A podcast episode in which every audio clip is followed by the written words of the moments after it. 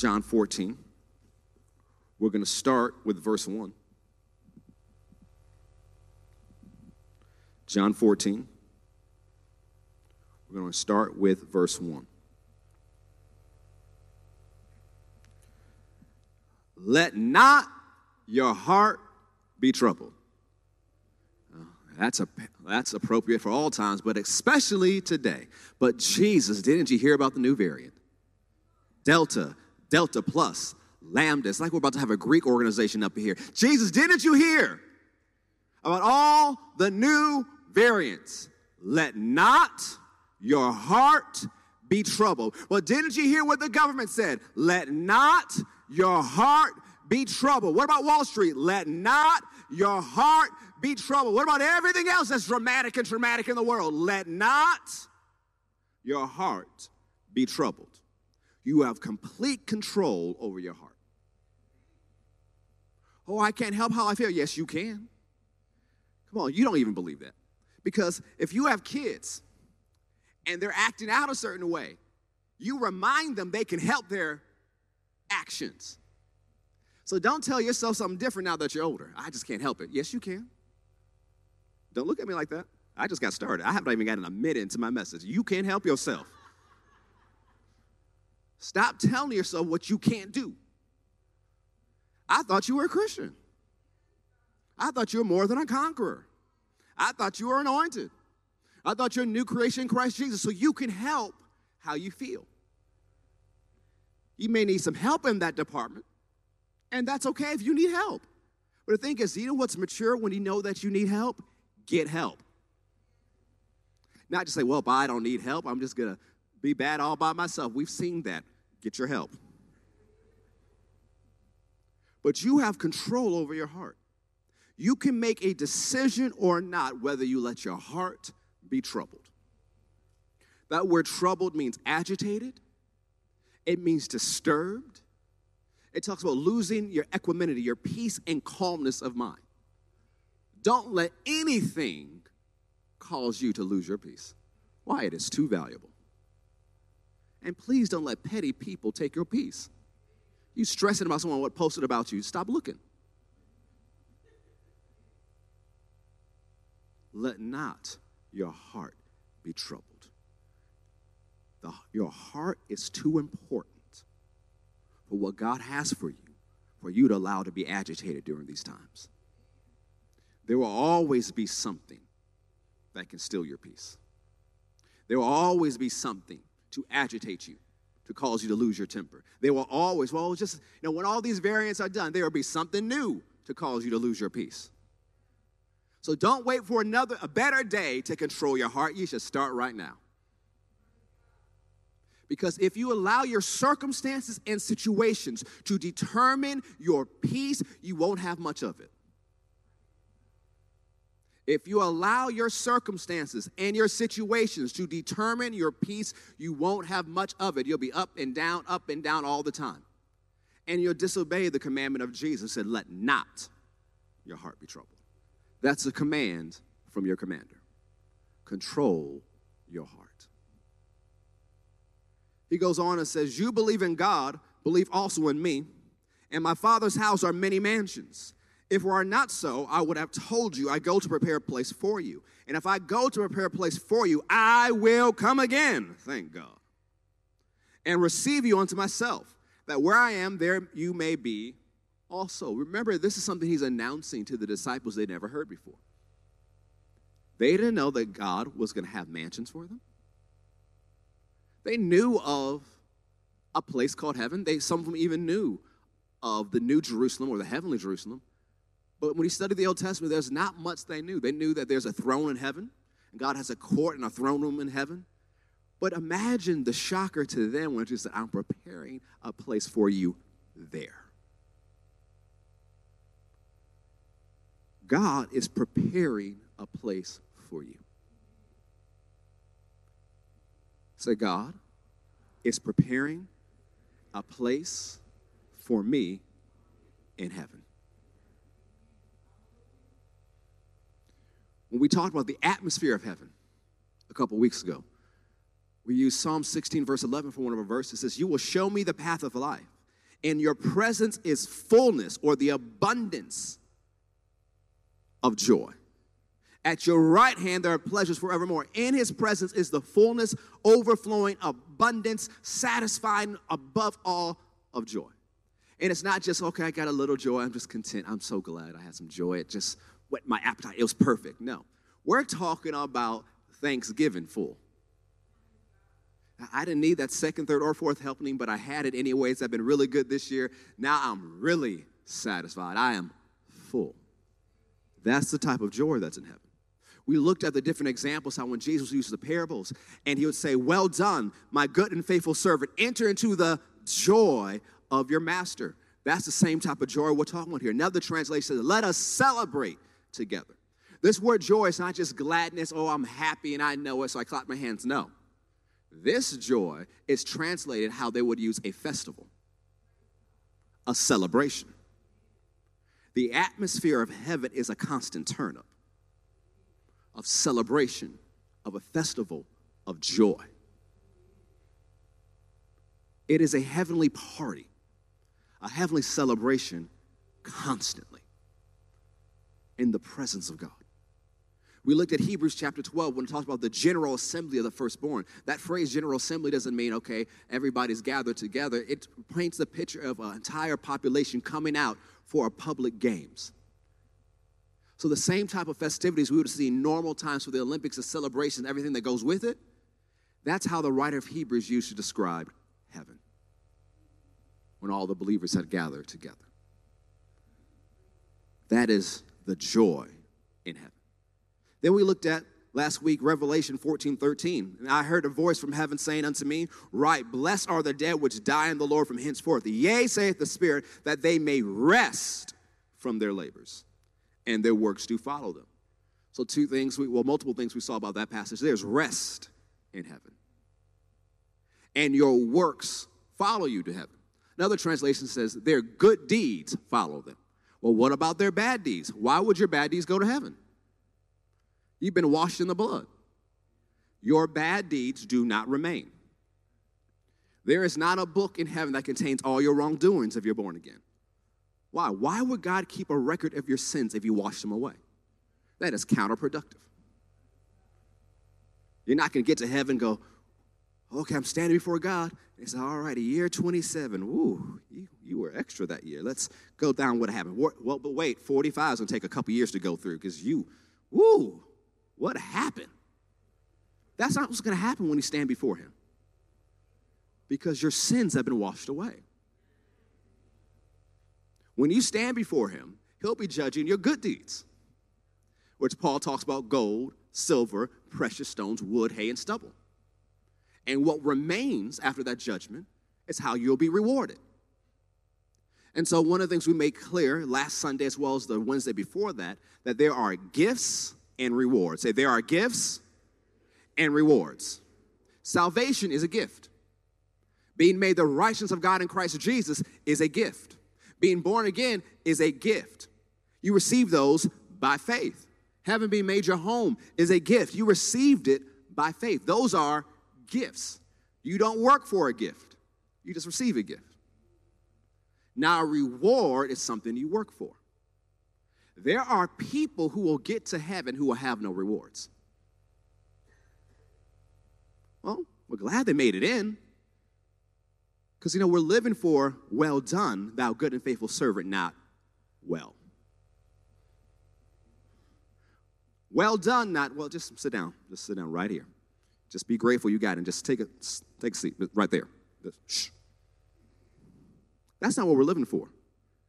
We want well done. Because well done comes with rewards. Paul's talked about people who make it in who don't have rewards, they are saved as of by fire. What does that mean? They're saved, they made it in, but they have nothing to show for their life on earth. It's like someone who escapes a house fire. The most important thing is they are alive, but everything they had burned away. We don't want to be those who get to heaven where we made it in, but we have nothing to show. We want to be those who lived well on earth. And God gives the rewards. I don't know about you, but I want gifts and rewards. I don't want either or. I want both. Anybody else want both?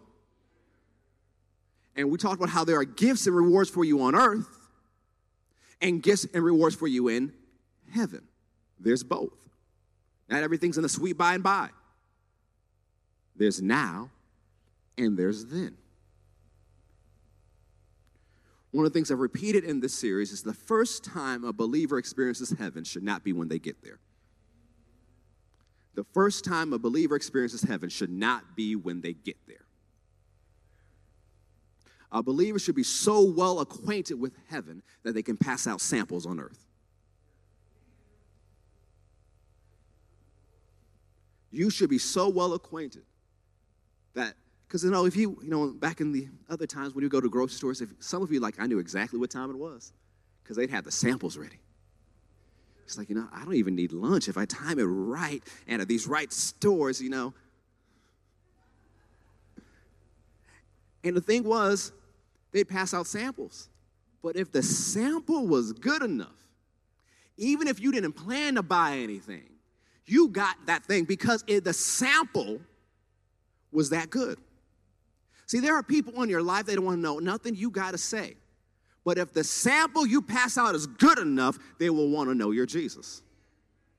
And believers have to be so well acquainted with heaven, they can pass out samples now that people want to know about. Go with me to Second Corinthians chapter five, verse eight.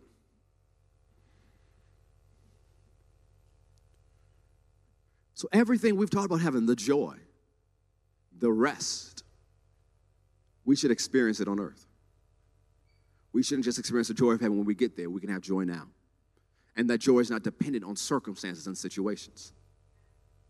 That rest, we talked about last week, how you can actually accomplish everything God has for you. Have work-life balance. Have good mental health. Enjoy your life. And experience the rest that comes from heaven. But you have to do it His way. Because if you try to do all those things your way, you will not have good mental health, number one, and you will not enjoy your life. You will frustrate yourself trying to do things your way. How many know God is smarter than you? Anybody realize that yet? If not, give it a little while. You'll know very quickly. And so Jesus told us in Matthew eleven, twenty-eight through thirty, how we can experience that rest by coming to Him and hustling like Him. See, God does expect you. Well, let's go there. I'll go back to Second Corinthians in a second. Go to Matthew eleven, twenty-eight. Because some people get in one side of the ditch or jump over the road and get to the other one. So, well, God wants me to rest, so I ain't doing nothing. He never told you that. Come unto me, all ye that labor and are heavy laden, and I will give you rest. Take my yoke upon you and learn of me. Learn from me. For I'm meek and lowly in heart, and you shall find rest unto your soul, which is your mind, your will, and your emotions. Your emotions, your mind, your will will be refreshed. For my yoke is easy, and my burden is light. God expects you to work. God expects you to hustle. But if you learn your hustle from American culture, and you learn your hustle from everybody else, you won't have good mental health. You won't enjoy your life. You won't have work-life balance. But if you learn to hustle like Jesus, you can have it all and accomplish everything God has for you. So that's what we're going to talk about this week on Faith in the Morning, our daily devotional, hustling like Jesus. Because Jesus had a three-year mission, right? His ministry was at three years. But you think, well, if those three years, there's no stopping for three years. I'm going to run for three. That's, that's what Jesus did. He took breaks. Jesus went on vacation and took a crew with him.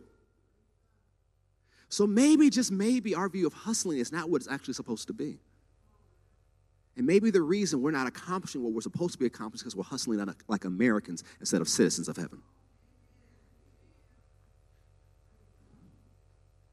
But we'll get to that in Faith in the Morning tomorrow. So go with me to Second Corinthians five, verse eight.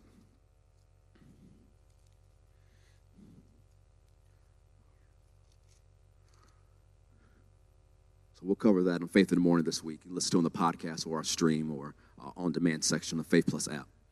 Second Corinthians chapter five, verse eight. It says, we are confident, I say, and willing rather to be absent from the body and to be present with the Lord. And when we looked at the scripture, that word present doesn't mean like when we're in school saying, well, so-and-so here, present. That's not what it means. That word present means to be at home.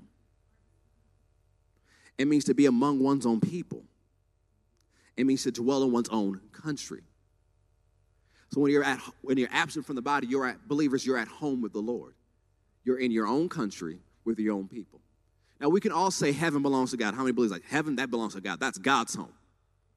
Well, according to this verse and others, heaven belongs to you as much as it belongs to God because he shared it with you. Say, heaven is my home.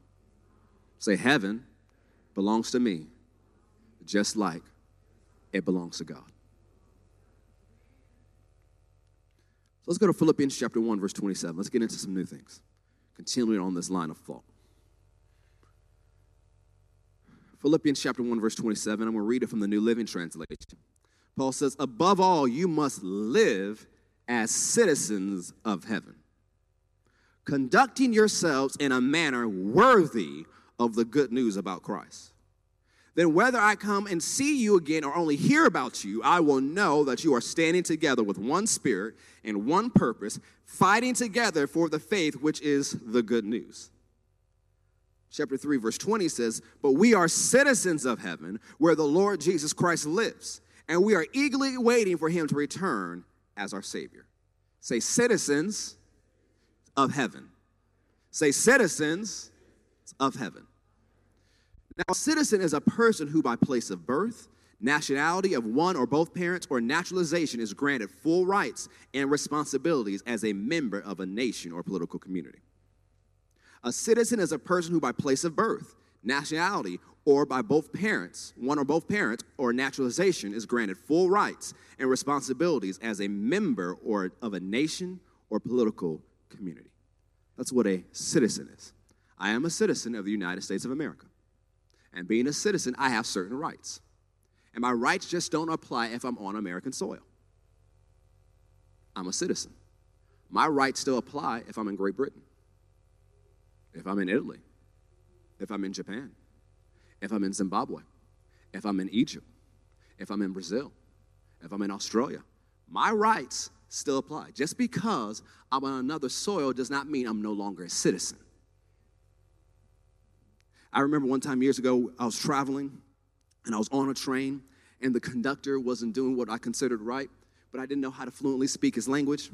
I don't think I knew much of all of his language, but I knew who did, the American Embassy.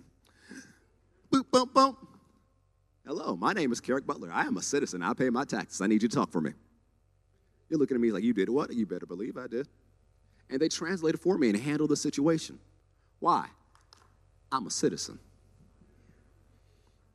I wasn't in America. I was on another continent, but I'm a citizen. And as a citizen, I have certain rights. And when I travel, I know if something goes down to the country, I just need to know where the embassy is. Because if something goes down, I got a passport. They will open up their gates for me. Why? I'm a citizen. I don't, my rights are not held back just because I'm not on home country's soil. You are a citizen of heaven, and that comes with rights. And your rights don't start when you get to heaven. You have those rights now. Your eternal life does not begin when you die. Eternal life began with you when you were born again. So why put off to the future what is yours now? Why put off the benefits of your rights to the future, what you can have now? Like Minister Kurt, think about it this way. Imagine somebody going to heaven, and God shows them this wonderful room filled with all these wonderful, amazing things. And they go, wow, God, is this my heavenly reward? He says, no, that's what I had for you on earth, but you wouldn't take it. What are you putting off for the future that God wants you to have right now? As a citizen of heaven. See, First Corinthians two nine says, but as it is written, eye has not seen, nor ear heard, neither has entered into the heart of man, the things which God has prepared for them that love him. People shout out that scripture. But that's not really the scripture you should shout about. Eye hasn't seen it. Ear hasn't heard it. It hasn't entered the heart of man. Well, dude, how will I recognize it? Come on, when I order something from Amazon, I know what it looks like, and I know when it should arrive. I don't want, ooh, mystery box. No. And I don't want a mystery arrival date either. Come on, I'm a Prime member. I want it in forty-eight hours. Look, ooh, I want it tomorrow. What, tomorrow morning? Bet. Let's go. Right? So don't just spiritualize us like, oh, I haven't seen you. You want to see it. You want to hear it. You want it. Stop looking at that. How many of you want it? Because the verse to shout about is the next one. But God has revealed them unto us by his Spirit.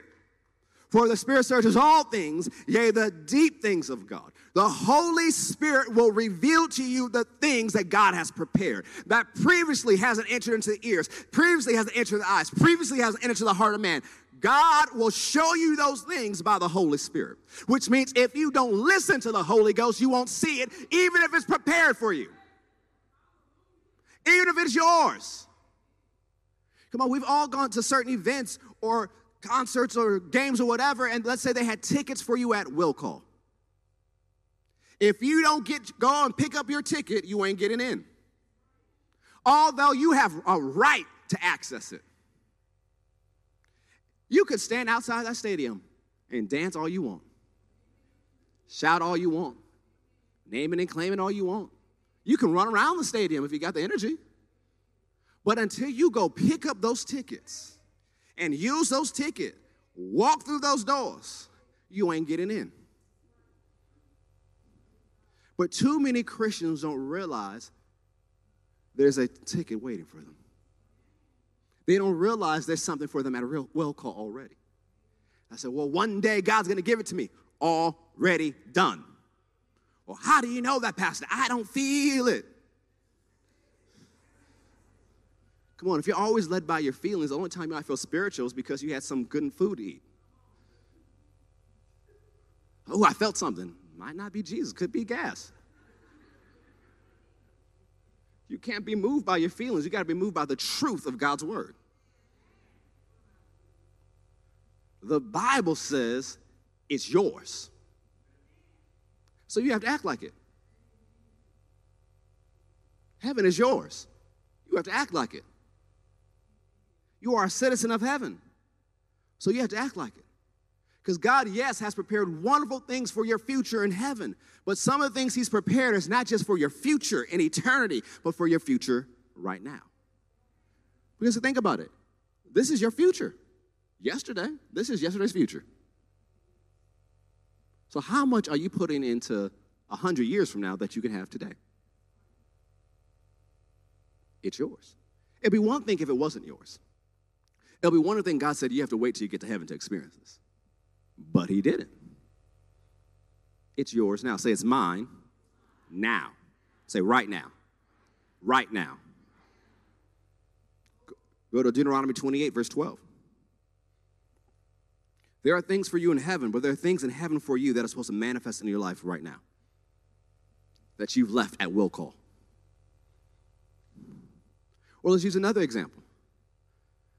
Let's say someone paid an, for an item for you, but you had to go pick it up. So it's waiting for you at the store. And all you have to do is show the receipt and get it. Now, you can go to the store and just begin to cry. Don't you want me to have it? Don't you know how much it would have blessed my life? Or you could be like, oh, I really need it. Give me an order. Come on. And he's shouting and dancing in the front of whatever store, and they look like, what has happened to them? But how many know you don't need all the theatrics? All you got to do is show your receipt. And they'll give you that item because what? It belongs to you. There are so many things in heaven that belongs to you that you just have to show your receipt, which is your faith. Faith in God's word. Faith in what he said. Not in your feelings. Not in the U S government. Not in the economy. but in what thus saith the Lord. Deuteronomy twenty-eight, verse twelve. The Lord shall open unto you his good treasure. That word treasure means storehouse or warehouse. Notice it said next, the heaven. There is a heavenly storehouse. Now, we think about a lot of things in heaven. We don't think about a storehouse or a warehouse, but there is one. And in this heavenly warehouse, to give the rain unto your land in his season, and to bless all the work of your hand. And you shall lend unto many nations, you shall not borrow. So, oh, Pastor, that's just an analogy. You know, he's talking about the clouds and rain. Well, one, that's part of it, and that is important. How many know in an agricultural society they need some rain? Now, for us today, it's like, oh, no, drought's bad. My grass won't look good, but no. They produced the food they ate. Or they produced stuff that they sold, and that's how they made their living. So rain was crucial to their survival and to their prosperity. But notice he didn't just say rain. He says, and bless all the work of your hands. So that storehouse also includes blessing, not just rain for the land. Well, for most of you, when you hear that word rain, it might be nice. You know, in the summer it's nice because it cools off how hot it gets. That's why none of y'all should go to hell. You can't handle the heat in Georgia during the summer. You don't, don't try hell, don't. Get saved now. Don't try that heat now. But rain, to most of us, it's like, oh, it's just rain. Oh, man, it messed up my Saturday plan. But if you're an agricultural society, it's a need. If you have land that you've sowed seed, it's a need. If you have land that you've worked and tilled, it's a need. See, Proverbs tells us two different times we are to work our lands. Do you have any land to receive the rain from the heavenly storehouse? Then he said he'll bless all the works of your hands. Remember, we already talked about how we, last week how we're supposed to work, how we're supposed to hustle. But have you prepared any works to receive the blessing? Because if there's no land you've prepared, or no work you've done, that rain is waste. It's a nuisance. He's like, oh, what's that for? What is it? A missed opportunity. Have you prepared your land? Have you prepared your works to receive what heaven has to pour out? Because heaven can pour it out, and you don't receive the full benefits of it. Because you haven't prepared your land. You haven't prepared your works. You can run, dance, and shout, I receive it, I believe it, that's great. But have you done the prep work? It's quiet in this place. Let's look at Genesis chapter twenty-eight, verse twelve. Do you have some place for the rain to land? Have you prepared a spot for the blessing to land? Genesis twenty-eight, verse twelve. I want to show you some things and get to where I'm going. And Jacob is fleeing for his life. He's been blessed, but now he's in a situation of his own creation. And in his fleeing, he gets tired one night and he stops to rest. He's not that comfortable. He sleeps on a pillow. I guess it's better than nothing, though. And at that night, he has a dream. And in the dream, he sees a ladder, the scripture says, going from the earth to the heaven. And on that ladder, angels are ascending and descending. And at the top of the ladder is the Lord. And he repeats the covenant to him that he said to Abraham and to Isaac. He says, I am the Lord God of Abraham, your father, and the God of Isaac. The land where you lie, to you will I give it, and to your seed. And your seed shall be as the dust of the earth. And you shall spread abroad to the west, and to the east, and to the north, and to the south. And you and your seed shall all the families of the earth be blessed. And behold, I am with you, and will keep you in all the places where you go, and bring you again into this land. For I will not leave you until I have done that which I have spoken to you of. So he's repeating the covenant that he made to Abraham. Just like he repeated that covenant, that oath to Isaac. Now he's repeating it to Jacob. He says, I'm going to do exactly what I told your grandpa and exactly what I told your dad. I'm going to do in your life what I promised them. It is that in you shall all the nations of the earth be blessed, what Galatians calls the gospel. He's preaching the gospel to Jacob. And then notice what happens. Jacob wakes up And he says, surely the Lord is in this place, and I didn't know it. And he was afraid. He said, how dreadful, how awesome is this place? This is none other than the house of God. This is the gate of heaven. Now, let's look at some stuff real quick. There was a ladder, right? No, there's a ladder. It's not a trick question. There's a ladder, right? The ladder went from earth to heaven, right? It went from the earth to heaven. I'm not tricking you. I just need you guys to see this for a second. It went from the earth to heaven. So the ladder touched the ground, right? It was a spot. It was a place. In this place, angels would ascend and descend. The ladder was on a place. Say, the ladder was on a place. Now go with me to John chapter one. The ladder was on a place. There was a place. There are places and spots. And for the lack, lack of better terms, it seems like the atmosphere is porous. The atmosphere is weak. It's a place where heaven can manifest itself more easily. There are places like that. There are places that can be prepared like that. John chapter one, verse fifty-one, Jesus said unto his disciple who was just tripping that Jesus knew some information about him. He says, verily, verily, or truly, truly, as a man, I'm telling you the truth. Hereafter you shall see heaven open and the angels of God ascending and descending upon the Son of Man. So wait, wait, whoa, whoa, whoa. We see angels and descend, angels ascending and descending on a spot, on a place. Now we see angels ascending and descending on a person. Well, that's Jesus. He's the Son of God. Yes, he's the Son of God, but he did not operate on this earth as the Son of God. He operated on this earth as a man anointed by God. He laid the privileges of his deity aside. He's still one hundred percent God, one hundred percent man, and operate under this earth as a man anointed by God. So they weren't ascending and descending on him because he's God, but because he's the anointed man of God. Angels ascending and descending on a spot. Angels ascending and descending on a person. And Jacob called it the gate of heaven or the door of heaven. Like over their life or on their life, heaven ascends and descends. Say on a place and on a person. Let's look at Mark chapter one, verse nine. Talk about the baptism of Jesus. And it came to pass in those days that Jesus came from Nazareth of Galilee and was baptized of John in Jordan. And straightway, immediately coming up out of the water, he saw the heavens open. Say, the heavens open. And the Spirit like a dove descending upon him. And there came a voice from heaven saying, you are my beloved Son, in whom I'm well pleased. Look at John's testimony of this in John chapter one, verse thirty-two and thirty-three. And John bare record saying, I saw the Spirit descending from heaven like a dove, and it abode upon him.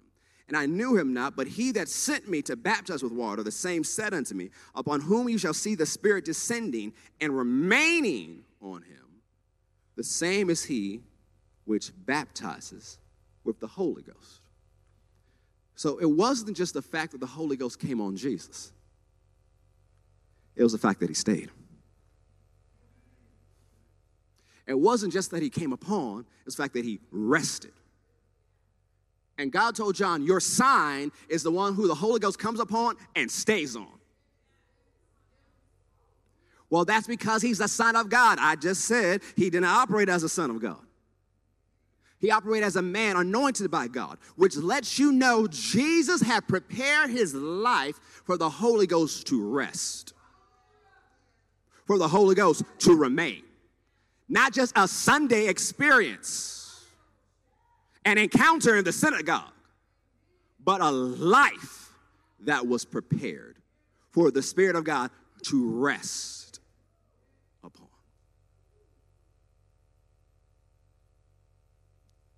Mark chapter four, verse thirty. And I'll say what I want to say. Mark chapter four, verse thirty.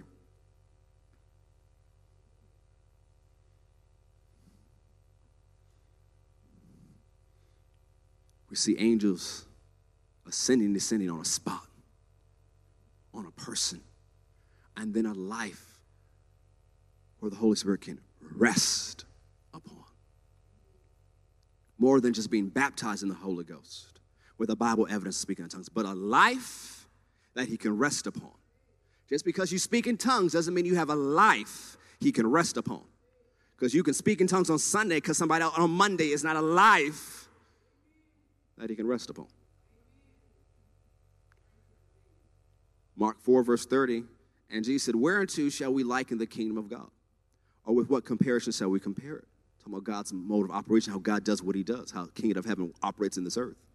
It is like the grain of a mustard seed, which when it is sown in the earth, it is less than all the seeds that be in the earth. But when it is sown, it grows up and becomes greater than all the herbs and shoots out great branches so that the fowls of the air or the birds of heaven may lodge under the shadow of it. And this scripture, this passage has been echoing in my heart pretty much the entire summer. The seed, the mustard seed, this faith, it's the word of God. It's cultivating the word, cultivating your faith in the word, where it can grow to a place where things can rest on it. Branches so strong that the birds of heaven can rest on it. Have you prepared your land to receive the rain of heaven? Have you prepared your works to receive the blessing of heaven? Have you prepared your life to be a gate or doorway of heaven and a place where the Holy Spirit and all his blessings can rest and remain? Not for an encounter, not just for an experience, but a life. See, there's so many things we can see in this parable, but it's also about the blessings of God. Are there some blessings that you've only had temporary because you haven't prepared for it to remain? Are there times you've seen just an explosion of blessing and not a lifestyle of it because you weren't prepared to receive it? How many miracles have you missed because you didn't do the prep work? How many breakthroughs have you missed because you weren't ready to receive it? That you lay claim to it by faith on Sunday and shouted and danced and experienced God. But because the rest of the week wasn't prepared for it to rest on, you just had that experience on Sunday.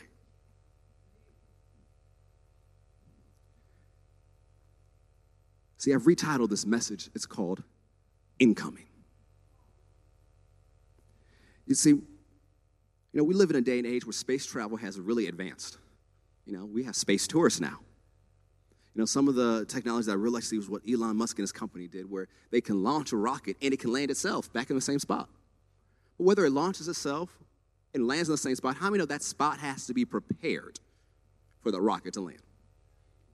How many of you ever flown an airplane are glad that there's a spot for you to land? Not saying, well, we'll see what happens when you get here. No, no, no. I need a spot prepared for when I land. And the air tower gives clearance. Land on this runway. We are ready for you. There's a place that has been prepared. Because if not, what happens in the airplane? This keeps circling and circling and circling. What is circling around your life? Because you haven't prepared a place for it to land.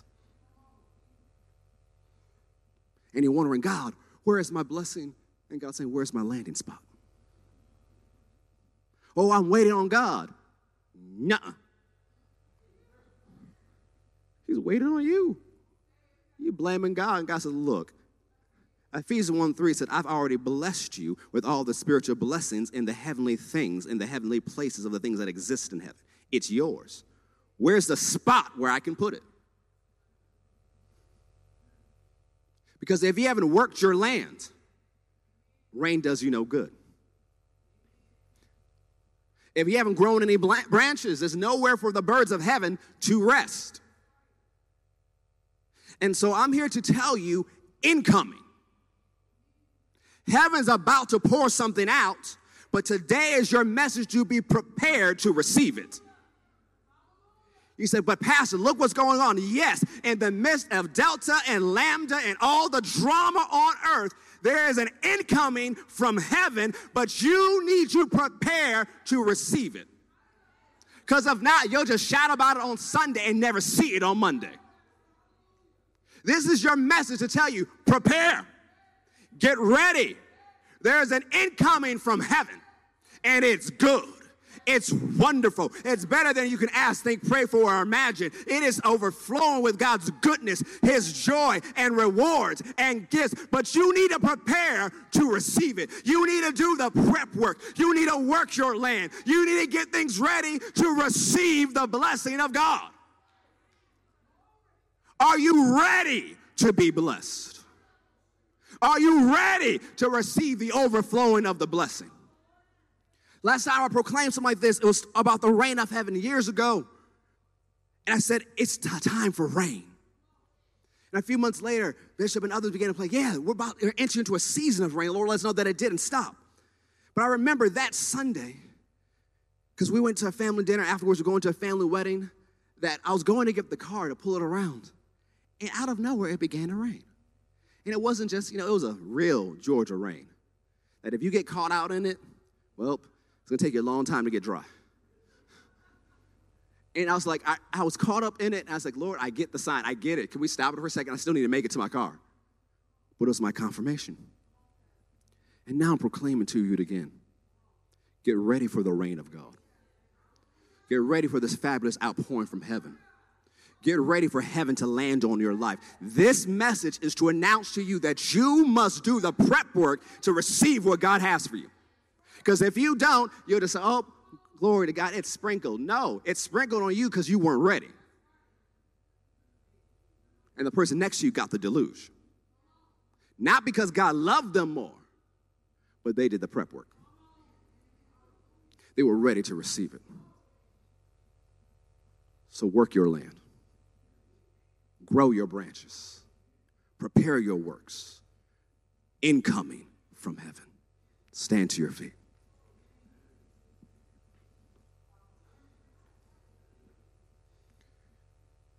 See, Psalm thirty-one, verse nineteen says, oh, how great is your goodness. That word great means abounding. Massive. Your goodness, your property, your supply, your blessing, everything that's good, to the widest and largest extent, which you have laid up or reserved for those that reverence you. But it doesn't stop there. Which you have wrought for them that trust in you before the sons of men. So all these things have been reserved for you in heaven. It's not just meant for heaven. God wants to put it on your life now. I said he wants to put it on your life now. He said it's for those who trusted him, those who have the active faith in him. It's more than a faith declaration, but it's a faith declaration that's backed up by you doing what he said. That you're going to show your faith by your prep work. You're going to show your faith by being diligent. You're going to show your faith by doing the work that God has called you to do day after day, day after day, day after day. Ignoring the distractions from the enemy. And doing what God's called you to do. That's how you're going to show your faith. Your faith is more than a confession. It's more than a shout. It is a lifestyle of you doing what God told you to do. This is what's coming to you, but you must prepare for it. I said you must prepare for it. Lift your hands towards heaven. Father, I pray over every single person under the sound of my voice in this room and online and watching replay. Father, I pray that you grant them clarity, that you help them focus and not be taken astray by the distractions Satan will send today and tomorrow to get them to forget what you told them today. You've already spoken to so many concerning what they need to do. Help them not to be forgetful hearers of the word, but to be doers of the word. So as it says in the book of James, they may be blessed in their doing. I've done my part, Father, and now I proclaim incoming. Prepare to receive from the open floodgates of heaven. In this time, in the midst of everything going on, get ready to receive so much, it boggles the mind of everybody around you. Get ready to receive the goodness of God on such a level that you don't have the eloquent words to explain it.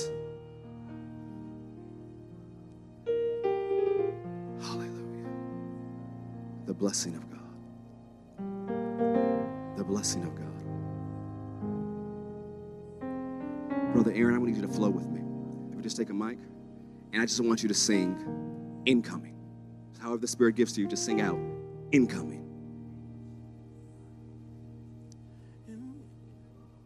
Incoming, incoming,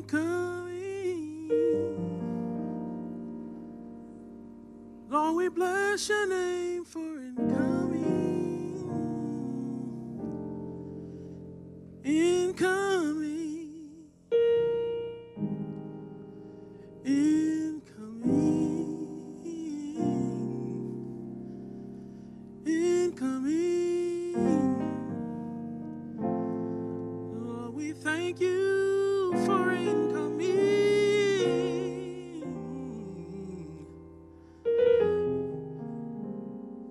incoming. You know, I just thought about that word. You've seen it in the movies and other places when someone shouts incoming, it's not, oh, it'll be here in five years. It's sudden. It's, you better get moving quick, because it's coming. I said, you better get ready quick because it's coming. Don't say, well, I'll think about this word later, Pastor, maybe if I feel someone. No. Get ready, get ready, get ready, get ready, and coming. Whew. Glory to God.